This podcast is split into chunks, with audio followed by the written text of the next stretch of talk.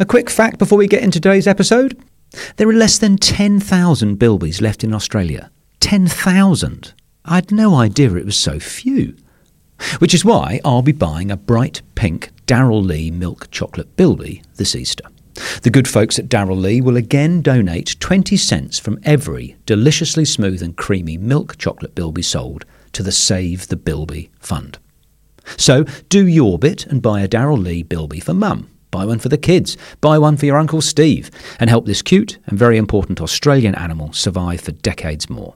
You can't miss them. Just look for the bright pink Daryl Lee bilby in Woolworths stores right across Australia, which is where I hope we see many more bilbies in years to come.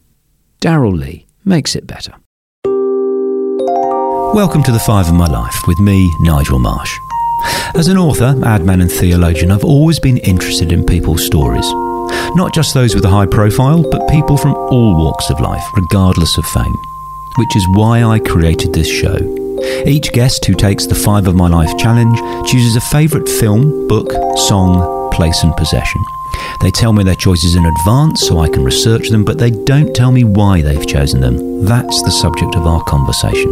It's amazing what you can learn when discussing someone's five choices. I hope you enjoy listening to the show as much as I enjoy making it.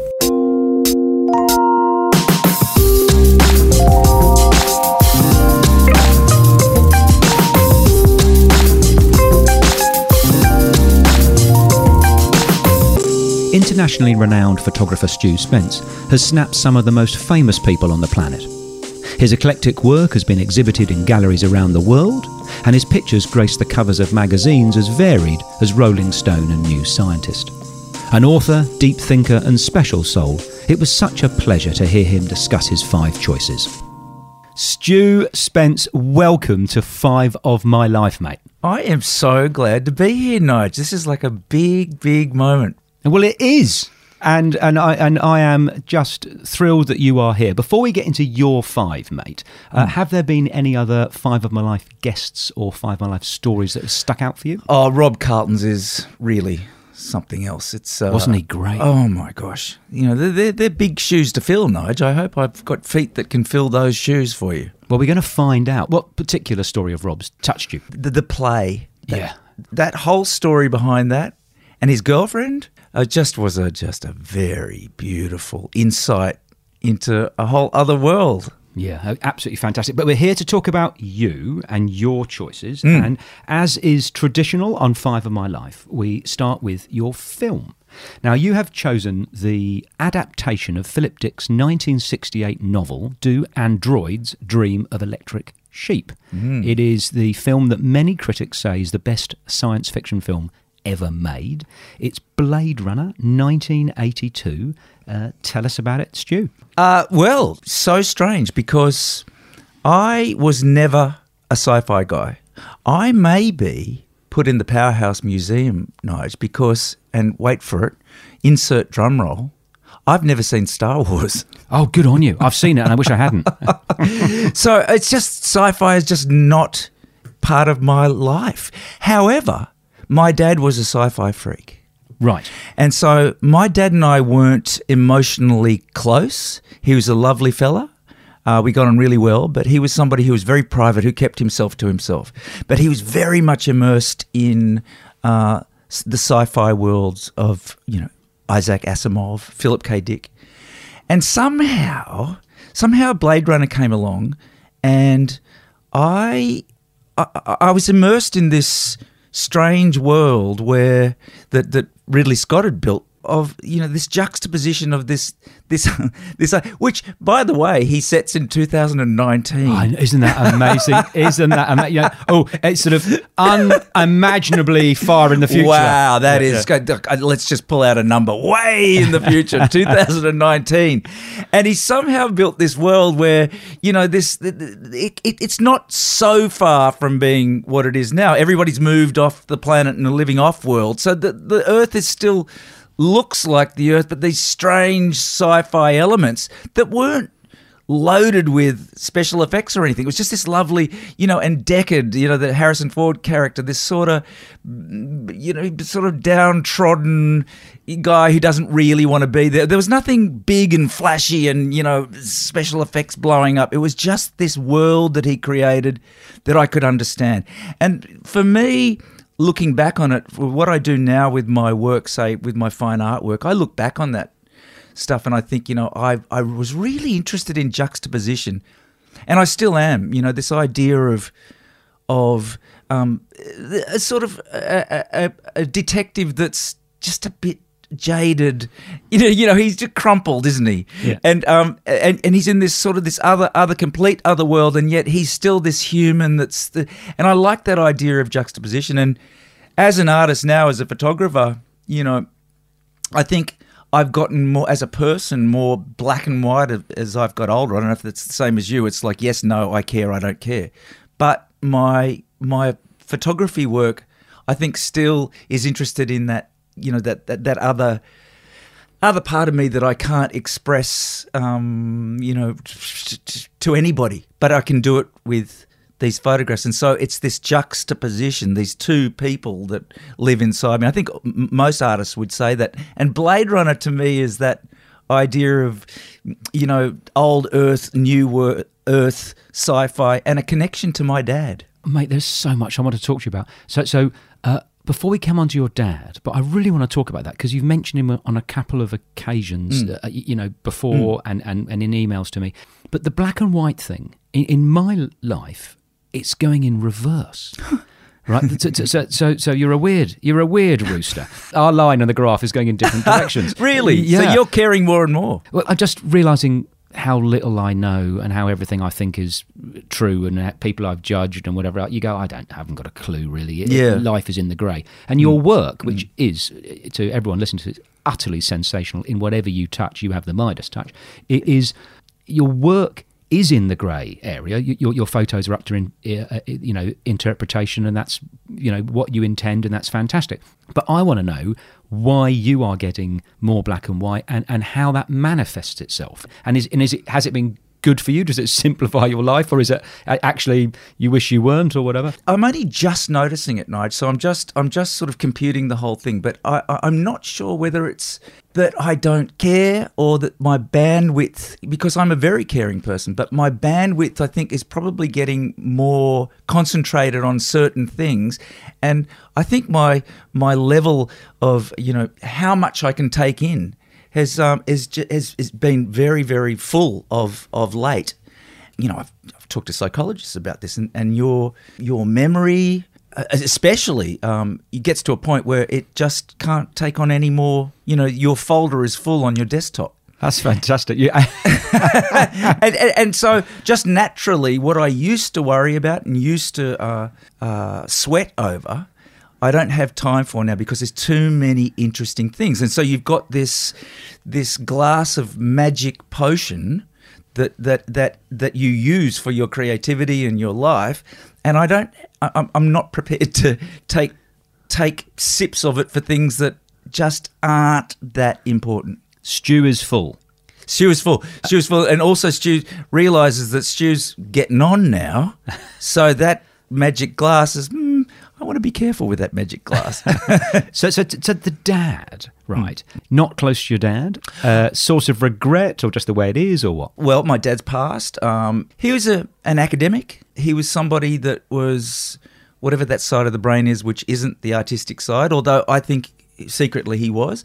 I think he was a loner, and from his background, and you know, we can talk about this a bit later. But he he grew up in New Guinea.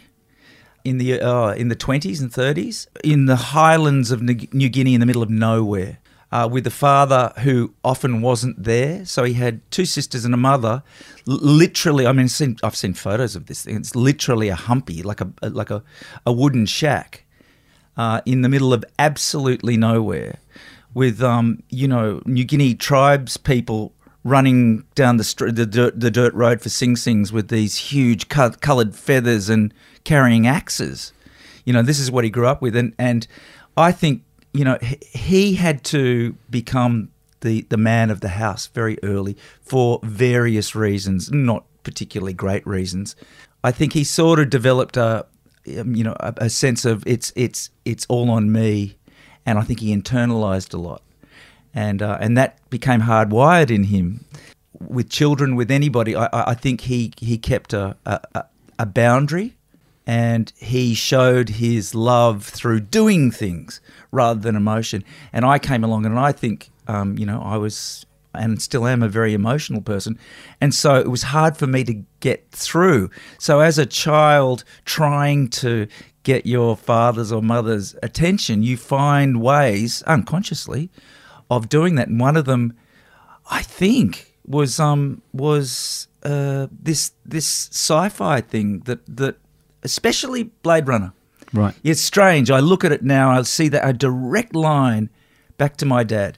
Now, when I first watched that, obviously I wasn't conscious of that, but looking back on it, it was me connecting with the father figure. Isn't that beautiful? It's it's a it's a, you know, you could easily just walk away and go, okay, he, you know, bugger him. He he doesn't, you know, he doesn't understand me. He's not with me.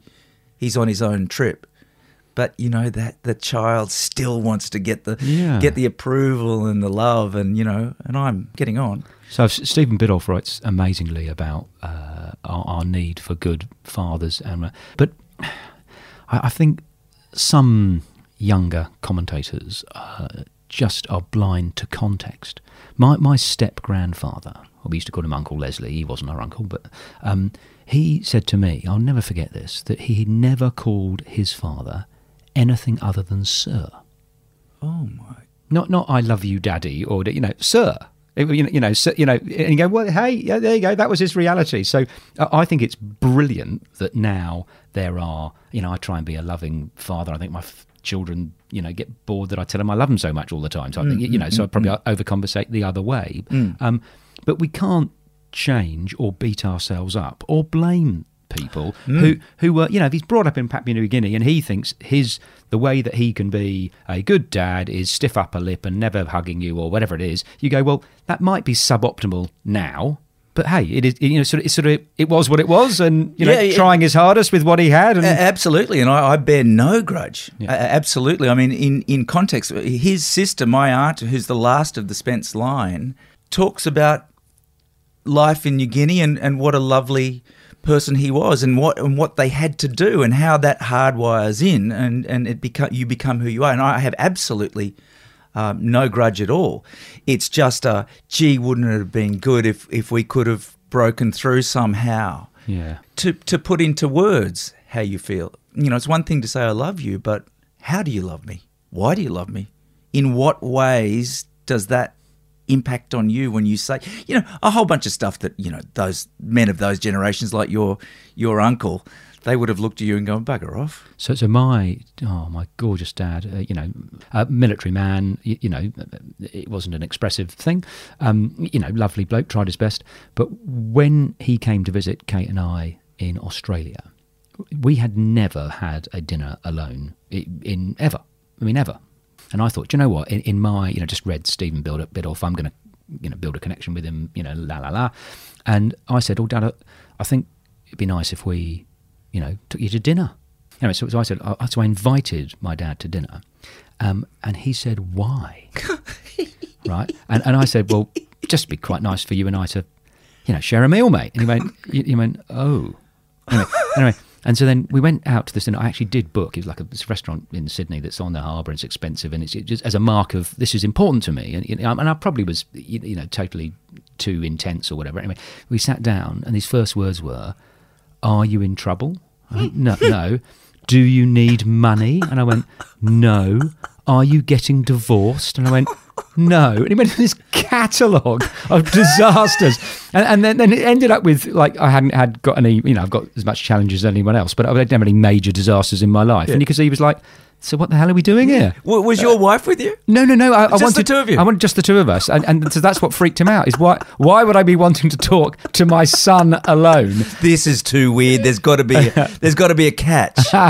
You know, when, when I, the first time I ever went away overseas, yeah. I was at the airport, and Dad took me to the, and I was twenty or twenty-one or something. My dad took me to the airport, and he'd never, he or Mum, I can't remember them ever really cuddling me or anything like that, or kiss on the cheek or anything like that. And Dad, and Dad walked me to the departure gate and sort of had his head down and then, then offered his hand, and I, I shook his hand. Nice. I'd never, I, that was I'd never never touched him before, yeah. except as a little kid going out into the into the surf, holding. Yeah. I remember that, but he. he He, instead of giving me a cuddle like everybody else around, right, was, was, was cuddling their their loved ones as they went through the gate. He went, oh, and sort of oh, gave me his hand to shake.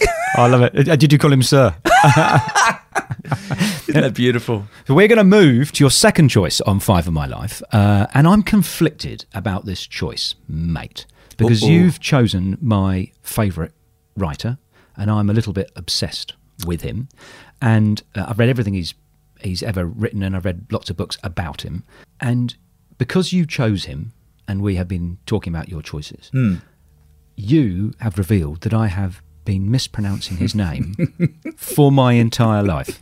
How do you feel? I, I feel like an idiot. And and, and when you when you uh, said, you know, uh, are you getting more black and white or let's go? Well, that's an example of of how little I know. I, I I would have mentioned him in speeches. I would have been interviewed, and I have been calling him Somerset Maugham rather than Somerset Maugham.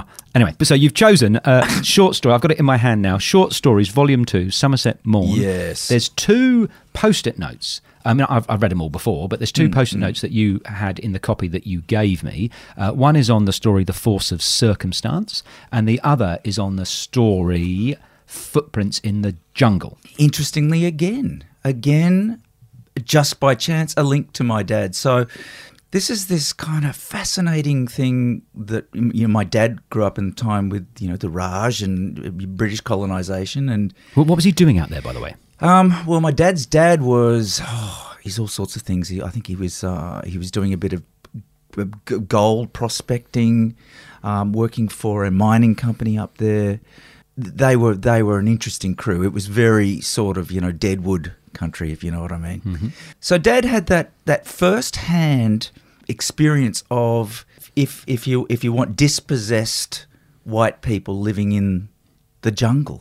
And um Somerset Maugham, as you would know, encapsulates this this strange intersection of, you know, it's one thing for, for the British Empire to, to annex these countries. It's another thing to go and live in them. Mm. And so Somerset Maugham talks about the, well, writes about the human experience of these planters in Malaya, uh, rubber plantations, and them slowly going crazy, and how they adapt and don't adapt and go tropo under the under the equator. I love it because it's they're so old. I mean, these stories are from the beginning, sort of the twenties and thirties, and yet they are so relevant, and he writes so cleanly. There's very little um, fat to be trimmed, don't you think? His ability to write about human weakness, to evoke time and place. Mm. His, one of one of his quotes, which I love, is the only attitude to approach life is humorous resignation. so so those stories, especially the two that you've mm, chosen, mm, you mm. weirdo, are so dark. They are very, very Mate, dark. I mean, one's a murderer who gets away with it, and he's quite a nice bloke and he's got away with it, yeah. and he has no guilt. And the other one, I mean, that is so sad. Yeah, yeah, and and, and, and it's it's it's it's set in this, you know, it's it's a jungle. You know, he, you know, fa- Somerset Maugham fam- famously said, "East is east and west is west, and never the twain shall meet."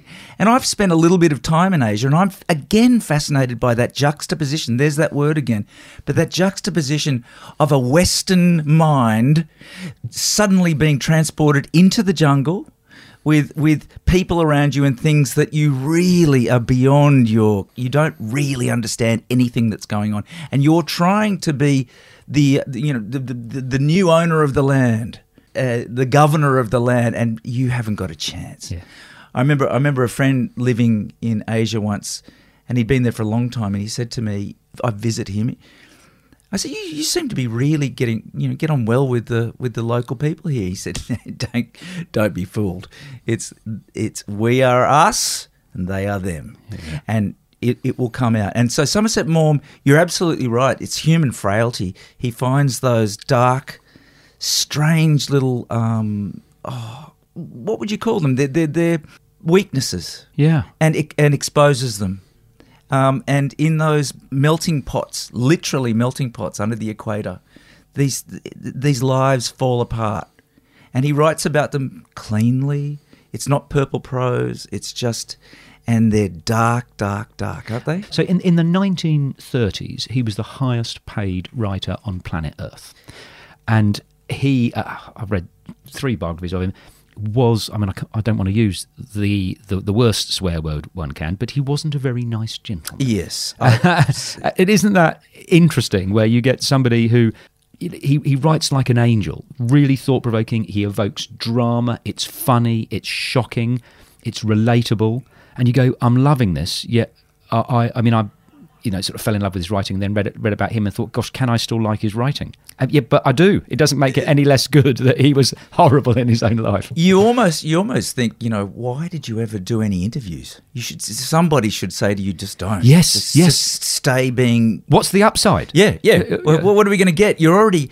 I mean, I did read somewhere, and, and you would know this, Nige, that was he the first writer that got a million dollars for a.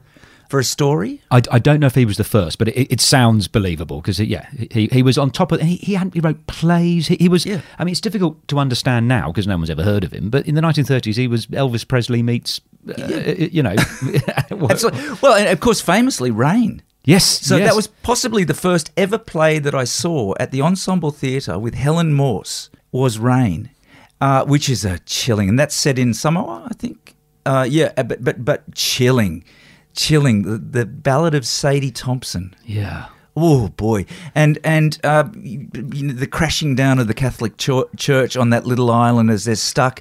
I think their ship is being uh, is being repaired and they're stuck. And she's a, a lady of um, you know disrepute. And uh, boy, does that fall apart. Oh, I love it. One of my other guests, uh, Chris Mitchell, the editor of The Australian, chose Of Human Bondage. I, I don't know why this is so affecting, where... In Of Human Bondage, the character is a boy and someone breaks a pencil of his.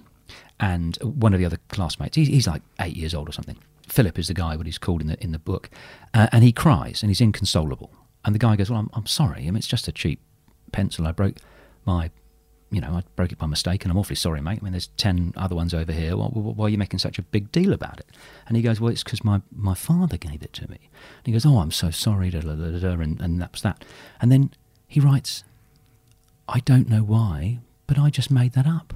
Oh, isn't that brilliant? That's brilliant. You, I mean, unexpected. I rem- Where did that come from? I remember that forty years later. Where did that come from? Yeah. You know, it's, it's, um, I remember, I think it's uh, Footprints in the Jungle. Yeah. There's a moment where the woman, having heard that her husband's just been killed, yes, has been shot, she she breaks down in this this sobbing mess at this uh, at this club that they're in.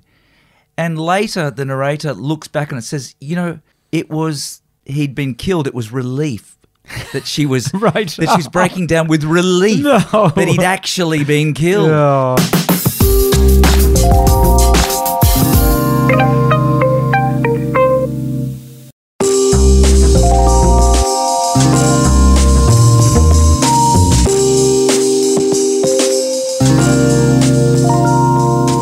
Move to your uh, song, the third choice on Five of My Life, and I cannot wait to talk to you about this because mm. my research took me down so many yes. rabbit holes. You have chosen, it's a Kiwi band. I, I idiotically thought they were Australian, so that's how much I know. Uh, nineteen seventy-eight, Dragon's song, Are You Old Enough? Are you old enough? Ooh, are you old enough? Oh. Well, where do I start? So, um... Yes, well, a great, great pop band. Uh, you would say rock and roll band, but I fell in love with them. I was in a group of of, of fellas, and we were very, very musically uh, motivated. However, Dragon wasn't on anyone else's lists, so Countdown was the was was the big go-to on Sunday night. Everyone's probably talked to you about that, but it was a religious experience. Dragon came on, and I remember, you know, sort of. being absolutely sucked into the vortex. Mark Hunter, lead singer, uh, charismatic, um, dark, you know, rock star, rock star, and kind of on the, you know, the edge. You can imagine him sort of kissing or killing you. Uh, and so I think looking back on it, again, looking for a role model. I think we all kind of do at sort of sixteen or seventeen. I was I was uh, seventeen or eighteen then. So he became an aspirational figure. The way he dressed, the songs, how he moved. My mates thought I was a complete wanker. And so I had to keep it all hidden. Right. And, you know, he, he was the first person. I, my first girlfriend worked in a hospital at Concord in Sydney, which is not one of your, your top flight hospitals. And I remember going there with her, and next to it was the Concord R S L Club, the Return Services League, and Dragon were playing. I remember getting out of the car in at nighttime in the uh, in the car park, and Mark Hunter walking past in all his fancy garb, and me just going, "Wow, Santa Claus is real." Yeah, you know, there's there's. I think it was the first experience I'd ever had of, uh, uh, you know, your pop star is real. You've been looking at him every Sunday night for the last, you know, five ten years, and there he is walking past. I remember this, this sort of this strange, wow, visceral experience, and he looked incredible, and these flares that were about two foot wide at the bottom, and you know, this incredible hair, and I just remember thinking, God, I, that's just that's just it. But the, the the great part about it is that you know you know keeping it all secret. Secretly, I joined the dra- the Dragon fan club. Did you have posters on your bedroom wall? No, because they I think they were really crap. They were a crap fan club, and I think they only ever sent out a couple of things. But one of the things they sent out before pre this song was um, a, a newsletter, which was just prosaic and crap. Like, you know, somebody's just gone, you know, Mark's uh, having a break this week, and Paul's, you know, having a, an egg omelette or something like that. Yeah. But at the bottom, there was a line that said, "Are you old enough?" And indignant. I think I wrote my first indignant letter going, how dare you? I'm seventeen and I I have every right. And why would you think that I was not old enough? And how dare you? And da, da, da, da. And somebody wrote back and said, it's the name of the next single.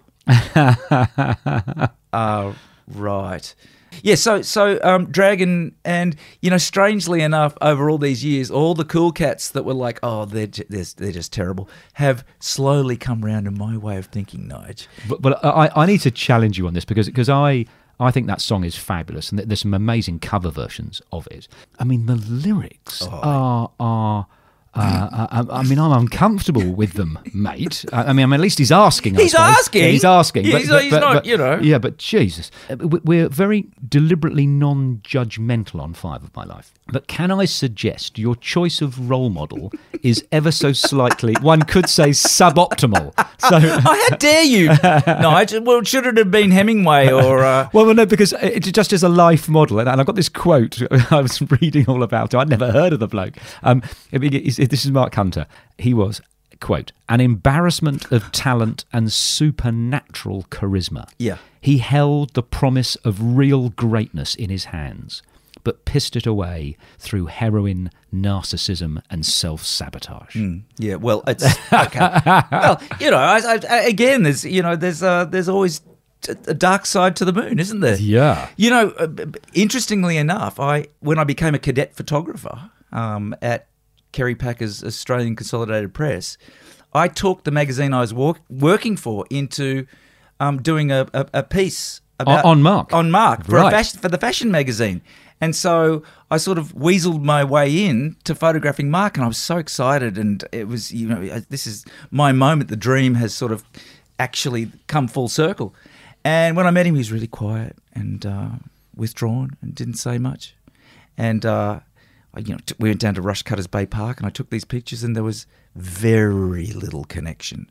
Never meet your um your heroes. At the risk of blowing too much smoke up your backside, you your photography is sensational. You've gone through lots of different uh, sort of genres and eras, uh, but there was one when you were photographing, you know, all the famous people mm. uh, around the traps. Mm. Uh, and and just because what you have just said is, are there other heroes that you met that let you down, or or the reverse, heroes you met and go, ooh, that Russell's even nicer than I thought he was, or, or whatever? Carrie Fisher. Often with those big Hollywood stars. Did you tell her you hadn't seen any Star Wars? What do you think?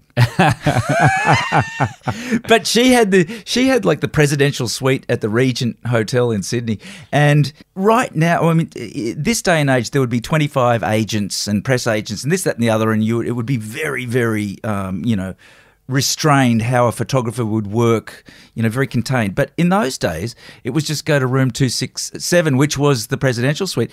Walked in and she was uh, she was flying high. She had a few champagnes. She wanted to party. Ah. And so... Is, is that party with air bunnies or is that party? Uh, well... Um, Are you a delusional man? No, I'm... Uh, no, I, I, I, a gentleman never tells... No, no, she was just up for, for fun. I ended up having to go, I've got to go, Carrie. She was having the best time and I got a great photograph of her. So she was somebody that completely exceeded my... my expectations. Somebody that um, didn't, Clive James. You know, I'd read everything that he'd written. He's a Cogra boy and that's, you know, only a few kilometres from where I grew up. And I loved the way he wrote and I love his, you know, self-deprecating humour and I just loved it all. And um, and again, Regent Hotel. And I, it was for Elle magazine and um, I had been I'd been working with a, a very bizarre taxidermy shop in Sydney for many years and I would hire props for shoots. I mean, there's a there's a great one with a bison head and uh, hanging over Andrew Denton right. that was used in some magazine. But um, I thought it'd be fun. Somebody had said that he doesn't really want to get out of his hotel room. So you, you start thinking, well, what are, you, what are we going to do? I ended up hiring a kangaroo's head that was, you know, stuffed, and I thought, gee, that'd be a fun idea to to put it in bed next to him, sort of a Godfather, Australian Godfather sort of spoof. And um, this had never happened to me before. But I, I went to the went, went to the, the door of his suite. He was plugging a book at the time. His minder came out and said, "Okay, uh, just wait here for a second. What, uh, what did you want to do?" And I told her this thing. She said, "I'll just go and check with Clive." She came back and she said, "No, he's not. He's not going to do that." I went, "Okay, I." And she said, no, he's not going to do anything now. So I'd I'd offended him to the point where he was just going to dismiss us. And and did he? He did. He dismissed us. But luckily, this um, lovely publicist said, look, I'm so embarrassed. I've, I've never seen this before. But we have got one of those life-size cardboard cutouts for shops. Could you use that? And I went, oh, could I ever? You took a picture of that. Yeah, and so this is pre-Photoshop. And so... Your listeners might have seen this before, but these these are they're called standees, and they're um they're life size. It's a photograph, and they have a white edge around them. Yeah. So we cut it off, my assistant and I, and and I remember sanding it and getting it absolutely perfect, and putting uh, goggles on it, and then getting my assistant in the harbour, um, holding this thing down with a harbour bridge behind, and it actually looks like he's in the harbour, um, because these days it's done with you know a flick of the switch. But then you know we had to have assistance underwater and all this stuff, and many many years later, I showed it was Elle, it was for Elle magazine. And they used it as a huge double page, and I don't think people realised that it was a cardboard cutout. But many many years later, I. I had to photograph Clive again, who was also in a bad mood again, and I had a, a copy of this, a little a little tiny uh, postcard print, and I said, oh, did you ever see that, Clive? And he just took it and he said, oh, good, I'll use that for photo uh, for social media. So not a, not a lovely f- chap. It's when two worlds collide. You, you are a professional and you think, I'm not just going to take any old happy snap of Clive, I'm going to add some value and take a picture. But for him, he couldn't give a fuck. His, his assistant is telling, oh, you know, what have I got to do today? Oh, some bloke's going to take a photo. Oh, for Christ's sake. So I can sort of see in his head where what's important to you, I mean, it doesn't excuse rudery, but what's important to, to you, getting a great shot that's that's artistic and different and thought-provoking and rewarding, and da-da-da. For him, it's just like, how can I make this as... He's not interested in what you're interested in. No, and he and, wants and, his... and why would he be? He's just going, oh, you know, if he could get away with not doing any photograph, which he indeed he ended up doing, then that's his... That's his perspective. So that those celebrities that can step out of, step outside of, I don't need this. You know, if I'm Tom Cruise and some photographer turns up and says it'd be really nice if you stood on your head and blah blah blah, you think, oh, for, you know, I can't be bothered. But some celebrities, that they get into the moment of of what the other person needs, and you go, wow, what a generous, open-hearted headspace to live in. But it's a pretty remarkable thing to be able to do. Especially especially in the eighties. I mean, when Annie Leibovitz was blazing that tri- trail at uh, Vanity Fair and Rolling Stone. So suddenly there was lots of money around and people were, were willing to do unusual things yes. to make a splash and show another side of their character. But but the greats, the greats exactly like you say, the ones that join in are the ones that tune into your energy, yes. your uh, your your quest for something interesting and arresting and different. And they're usually plugging something, yes. which is the weird part about Clive's thing. Yes, he could, you know, he, he didn't really have much invested, but he kind of did because he was he he was there on a book tour. Yeah. You don't you don't go on a book tour and say, I don't want to do pictures yeah. or stories. Yeah. So he could have found a middle line. But, you know, the greats come along for the journey. Right, what are we going to do? You know, and the, and often the, the more interesting the idea, it, it taps into another a, a childlike play. Yes. With with the other with the uh, with with, the, with your subject, and suddenly you're in this other space. Two kids in a sandpit. I'm going to ask you, who is the celebrity that joined in and tuned into your energy that you like the most? Look, one that comes to mind, and look, th- th- there are a lot, but one that comes to mind is the famous criminal lawyer Christopher Murphy. Um, and I think he may have passed away lately. I'm sorry if if you're still alive, Chris G. I am incredibly sorry.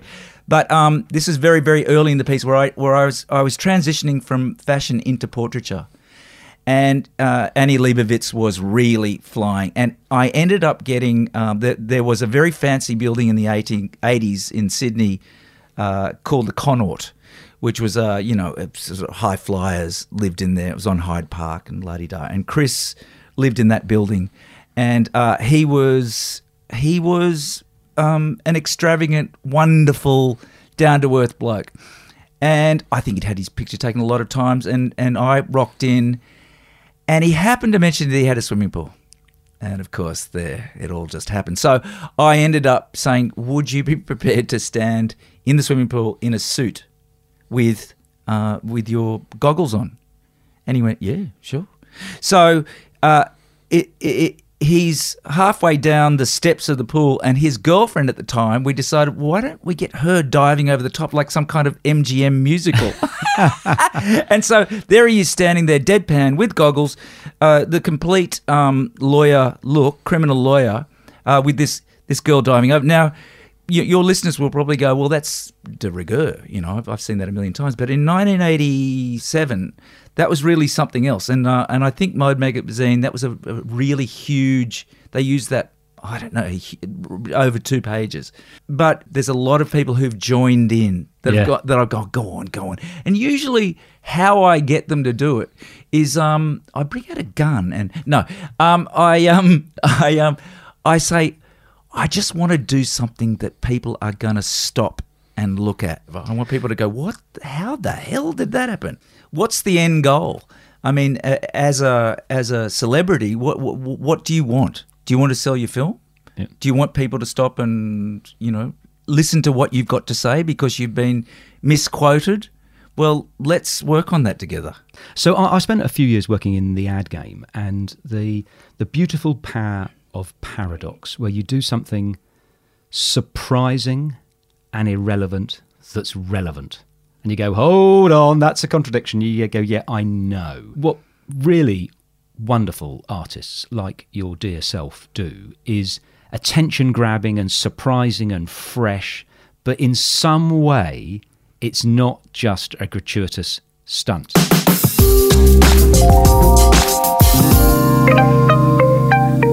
To your fourth choice, which is the place on Five of My Life. And you have chosen North Bondi. Well, Nigel, I lived on the headland on North Bondi called Benbuckler. Um, it's uh, anyone who's been to, to Bondi Beach in the afternoon, the late afternoon, will will will have that image, you know, burnt into their brains of those flat-faced units, apartments, and houses with the last sun. My my girlfriend uh, at the time used to call. Called us the golden people because I lived up on that hill. I lived in a in a in a rundown flat with the greatest view on the planet. Yes, yeah, so so that was my life, and uh, at that stage in my life, I was changing things up. I was looking at for different ways to live, to not just be a photographer. I was getting I was getting kind of jack of. There was something about, and this is completely, I think, egotistical. There was something about um, photographing famous people that it was.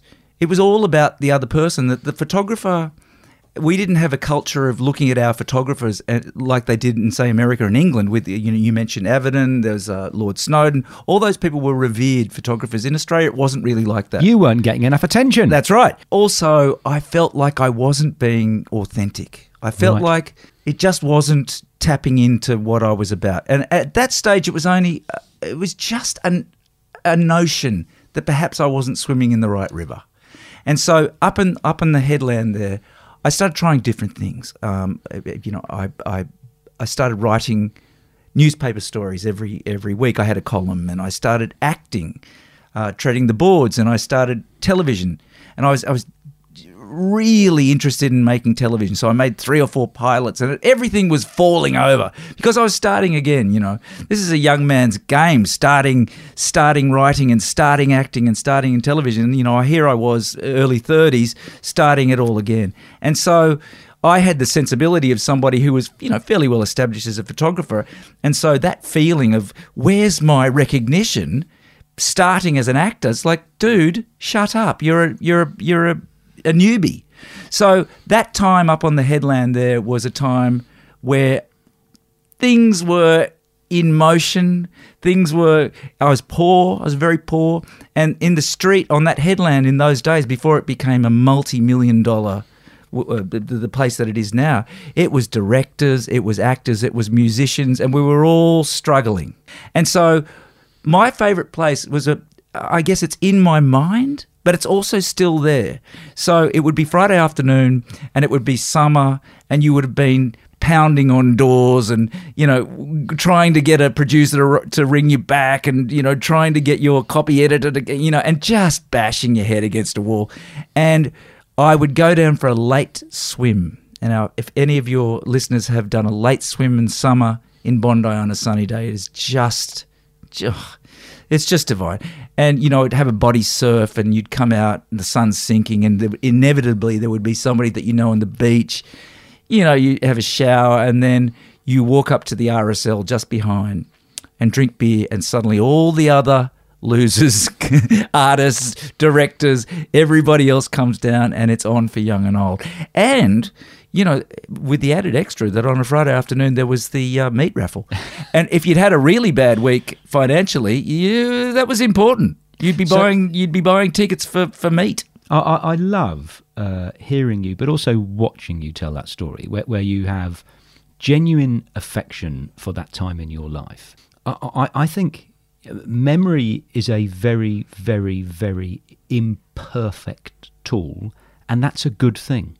So when, when I think people glamorise youth and all that sort of stuff, but in our own lives, it's not bad to look back and weed out all the good stuff. So there's probably, you know, one of those afternoons you came out the water and you'd been stung by a jellyfish, and your girlfriend had just dumped you, and and, and your writing hadn't worked, and you and you go to the to the, the R S L, and actually one of your mates said something that pissed you off, and, and then you went home and you felt a bit lonely or whatever. You know, it wasn't mm. the, the the version you've just given me, but the version you've just given me is real, because it's your memory, and memory's the only thing that makes us unique. And I, I look back at certain parts of my life, and I, I could crap on about when I was poor, living in a squat in Bristol, blah, blah, blah. And, and actually, in my mind, it was sensational. But yeah, it was pretty crap as well, but it was sensational. Well, I, I mean, I, I hope I've, I've, I haven't glamorized it too much, because it was, you know, there were days that were just horrible, but that R S L was a sanctuary. Yeah. And it was just this sigh of relief. Everybody, actors, musicians, all coming together. Um, and probably having shitty days. It was like a club.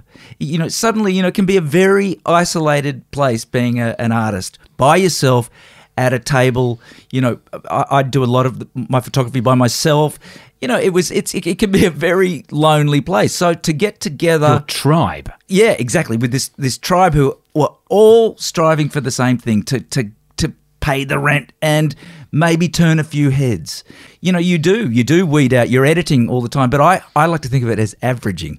I'm doing an average of all those memories and going, yeah, that's that's pretty much how it is. And you're right. Some people will come in and it would just annoy you, and that would start up a whole other yeah. dynamic. I have to stress, Nigel, how important the meat raffle was. I just want to make that very clear. There's all these possibilities that you've got to try out, you know.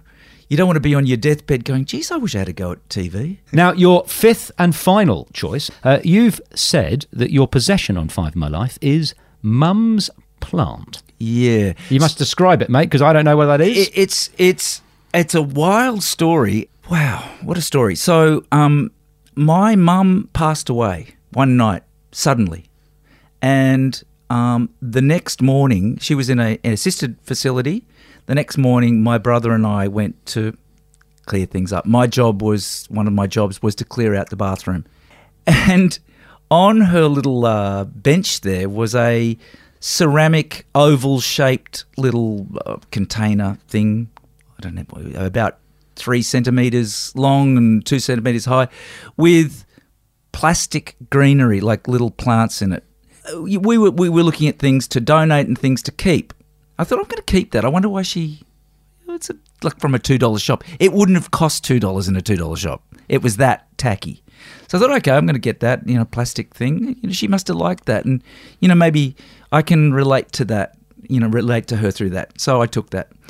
Don't remember why, but maybe a week later, I'm looking at this thing. I'd probably had a beer and I was just sort of touching it. I thought, oh, I wonder if that's real. You know, it wouldn't be, but I think, I went, wouldn't that be funny? So I, I put a bit of water on it. And you know where this is going. So it, it was real. So the soil that I thought was um, plaster, painted plaster, was real soil. It had just been pushed down so hard. It was like concrete. And the leaves were so perfect. I thought, it's got to be plastic. So I watered this thing and then noticed a tiny difference. Anyway, a couple of months later, I had to I had to put this tiny... Remember that these little plants are probably, I don't know, twenty centimetres high. So I put them in another little tiny thing and lo and behold, this thing starts to grow. Cut to the beginning of this year, that plant was about one and a half metres high and two metres wide. This crazy... It's a bamboo thing.